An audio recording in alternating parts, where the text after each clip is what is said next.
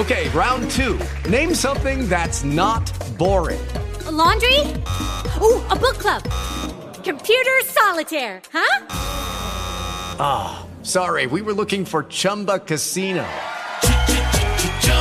That's right. ChumbaCasino.com has over 100 casino style games. Join today and play for free for your chance to redeem some serious prizes. ChumbaCasino.com. No purchase necessary. Full prohibited by law. 18 plus terms and conditions apply. See website for details. Spesso notiamo intorno a noi delle persone che hanno un brutto carattere, voglio dire, delle persone irritabili, spiacevoli, un po' instabili, pessimiste, ipercritiche o magari al contrario arroganti, esibizioniste o un po' troppo piene di sé. Oppure ancora semplicemente difficili che tendono ad un certo isolamento e a una grossa difficoltà nel creare relazioni con gli altri. Ci sono in ogni luogo della terra persone particolari che soffrono di un disturbo mentale senza saperlo e senza ricevere una diagnosi, magari passando lunghi anni, alle volte una vita intera, di sofferenza con difficoltà a realizzarsi e a trovare un proprio posto nel mondo. Ovviamente non parlo dei grandi disturbi psichiatrici come la schizofrenia o il disturbo bipolare grave o grandi depressioni o cose simili, diciamo macroscopiche da un certo punto di vista, che non potrebbero d'altra parte essere confuse con altro e che quindi presto o tardi prima o poi vengono riconosciute e trattate come condizioni mediche. Paradossalmente disturbi mentali più gravi hanno quantomeno il vantaggio di non essere ambigui e di essere presto diagnosticati e curati con precisione. In psichiatria mm, però abbiamo anche dei quadri psicopatologici di più difficile riconoscimento, che spesso passano sotto il radar della sanità mettendo in difficoltà i professionisti meno esperti. E quindi questi quadri possono, cosa molto frequente, essere confusi, oppure criticati o giudicati moralmente come manifestazioni di un brutto carattere, come dicevo all'inizio, o come si dice alle volte di temperamenti lunatici. Spesso si entra in maniera anche troppo veloce ed irruenta nel campo dei disturbi di personalità in questo caso, che è un'area molto delicata che andrebbe percorsa, affrontata con prudenza e responsabilità da operatori che sappiano bene di cosa parlano. In ogni caso in psichiatria abbiamo spesso a che fare con situazioni esistenziali che dividono i vari psicologi e psichiatri che iniziano poi alle volte a sparare diagnosi in sequenza, spesso confondendo le persone e i familiari che chiedono aiuto. La ciclotimia, o meglio il disturbo ciclotimico, è spesso uno di questi casi in cui i pazienti girano per molto tempo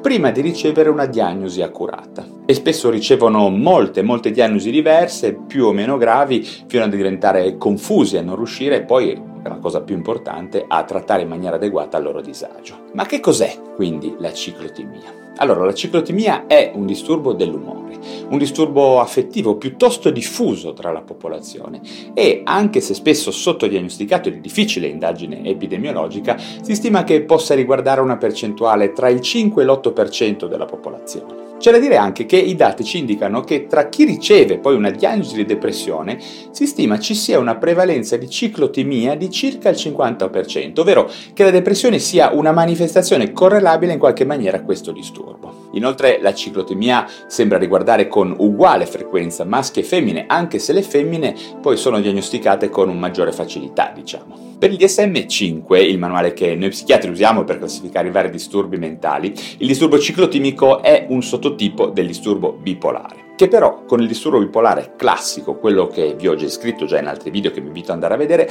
ha molte differenze, molte poche sovrapposizioni da un certo punto di vista. In breve possiamo dire che la ciclotimia è un'alterazione cronica dell'umore che deve durare almeno due anni per criterio del DSM, che è caratterizzata da una certa instabilità affettiva che si manifesta con episodi con caratteristiche depressive, ma che non presenteranno mai criteri per la depressione vera, alternati poi ad altri episodi di polarità opposta simil euforici per così dire, ma che anche in questo caso non potrebbero essere diagnosticati come vere fasi euforiche o subeuforiche. Per essere molto pratici, potremmo dire che la caratteristica principale della ciclotimia è una evidente labilità del tono dell'umore, con rapidi passaggi a tristezza ed allegria anche nell'arco della medesima giornata. E questo la differenzia molto dal disturbo bipolare, le cui fasi durano settimane o mesi perlomeno le fasi classiche, poi abbiamo anche i cicli ultra rapidi, ma questo è ancora un'altra cosa. E come dicevamo all'inizio, quindi sono persone definite lunatiche o irascibili o semplicemente strane ed asociali. In ogni caso questa rapidità di mutazione dell'umore, diversa appunto dall'andamento tipico del disturbo bipolare, genera spesso negli specialisti che osservano superficialmente queste persone eh, il sospetto di trovarsi di fronte a un disturbo della personalità. Spesso vengono classificate come istrioniche o borderline, mentre un'analisi più approfondita può fare emergere i segni di un'alterazione dell'umore vera e propria. Non è raro che questi pazienti arrivino all'osservazione dello psichiatra dopo aver collezionato licenziamenti, abbandoni da parte del coniuge o dei compagni, dopo abuso di sostanze o anche problematiche di legge, insomma vite molto caotiche. La loro instabilità può comportare anche cambi di residenza frequenti, di città, cerche di amicizie ed interessi con una certa facilità. Come vedete queste situazioni di caos possono mettere in forte difficoltà il medico, lo psicologo o lo psichiatra che si trovano a valutare i pazienti ciclotimici. Vengono confusi spesso con persone difficili dal brutto carattere, con tossici, con disturbi di personalità o con altre patologie come la DHD o la depressione. C'è da dire che con il passare del tempo, magari in presenza di fattori di stress o di alterazioni dello stile di vita, il disturbo ciclotimico può avvicinarsi in qualche modo ad un vero e proprio disturbo bipolare e quindi iniziare a presentare franche fasi depressive o subeuforiche, magari anche per il contributo dato dall'abuso di sostanze o di alcol o anche da un errato trattamento psicofarmacologico. Quindi queste persone possono essere nuovamente curate male anche in queste fasi franche di psicopatologia.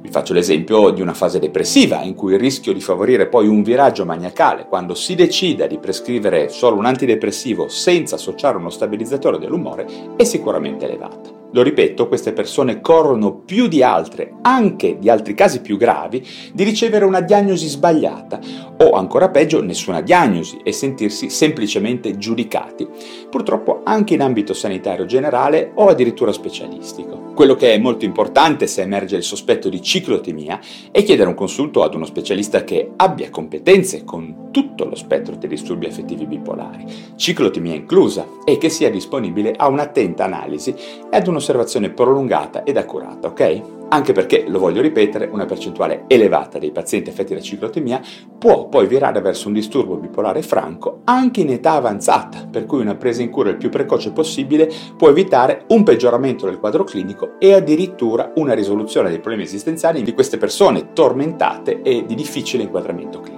La terapia, come avete capito, si baserà essenzialmente su stabilizzatori dell'umore e anche su interventi psicoeducativi per comprendere bene la natura e le caratteristiche del disturbo. Questi interventi dovranno necessariamente anche coinvolgere i familiari che spesso sono tramortiti e disorientati rispetto a un quadro sintomatologico così caotico che riguarda un loro caro. Bene, anche per oggi ho finito, questo è un argomento estremamente interessante, se avrete domande, osservazioni o vostri commenti fatelo pure giù in descrizione e se vi interessano questi temi della psichiatria e delle neuroscienze, iscrivetevi subito a questo canale YouTube per essere sempre aggiornati da parte mia. A questo punto vi ringrazio per la vostra attenzione e ci vediamo al prossimo video. With the Lucky Land slots, you can get lucky just about anywhere. This is your captain speaking. Uh, we've got clear runway and the weather's fine, but we're just going to circle up here a while and uh, get lucky. No, no, nothing like that. It's just these cash prizes add up quick. So I suggest you sit back, keep your tray table upright, and start getting lucky. Play for free at LuckyLandSlots.com. Are you feeling lucky? No purchase necessary. Void where prohibited by law. 18 plus terms and conditions apply. See website for details.